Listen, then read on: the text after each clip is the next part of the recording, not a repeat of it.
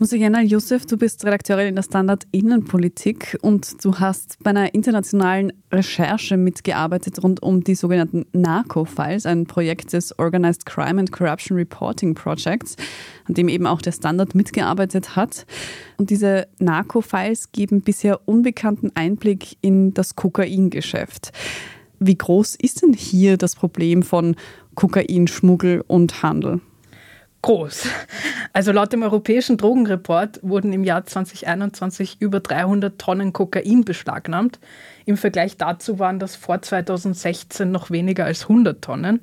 Gleichzeitig ist der Reinheitsgrad extrem gestiegen. Das heißt, dass die Droge immer seltener mit anderen Stoffen gestreckt wird.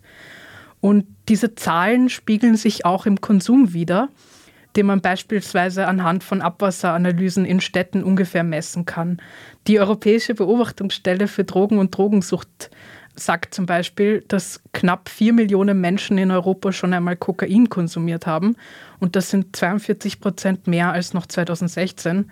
Das ist insofern erschreckend, als es einerseits eine sehr süchtig machende und andererseits auch eine sehr schädliche Droge ist. Mhm.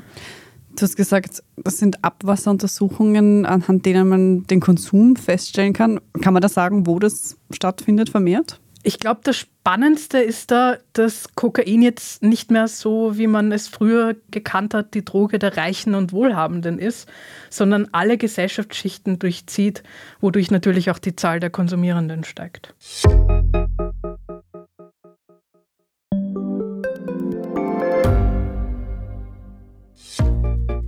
Was unternimmt Österreich eigentlich gegen den Klimawandel? Wie viel betrogen und bestochen wird im Profisport? Und wieso verdienen Frauen immer noch weniger Geld als Männer? Ich bin Margit Ehrenhöfer. Ich bin Tobias Holub. Wir stellen die brennenden Fragen unserer Zeit. Und die Standardredaktion liefert Antworten. In Thema des Tages von Montag bis Freitag um 17 Uhr, überall, wo es Podcasts gibt.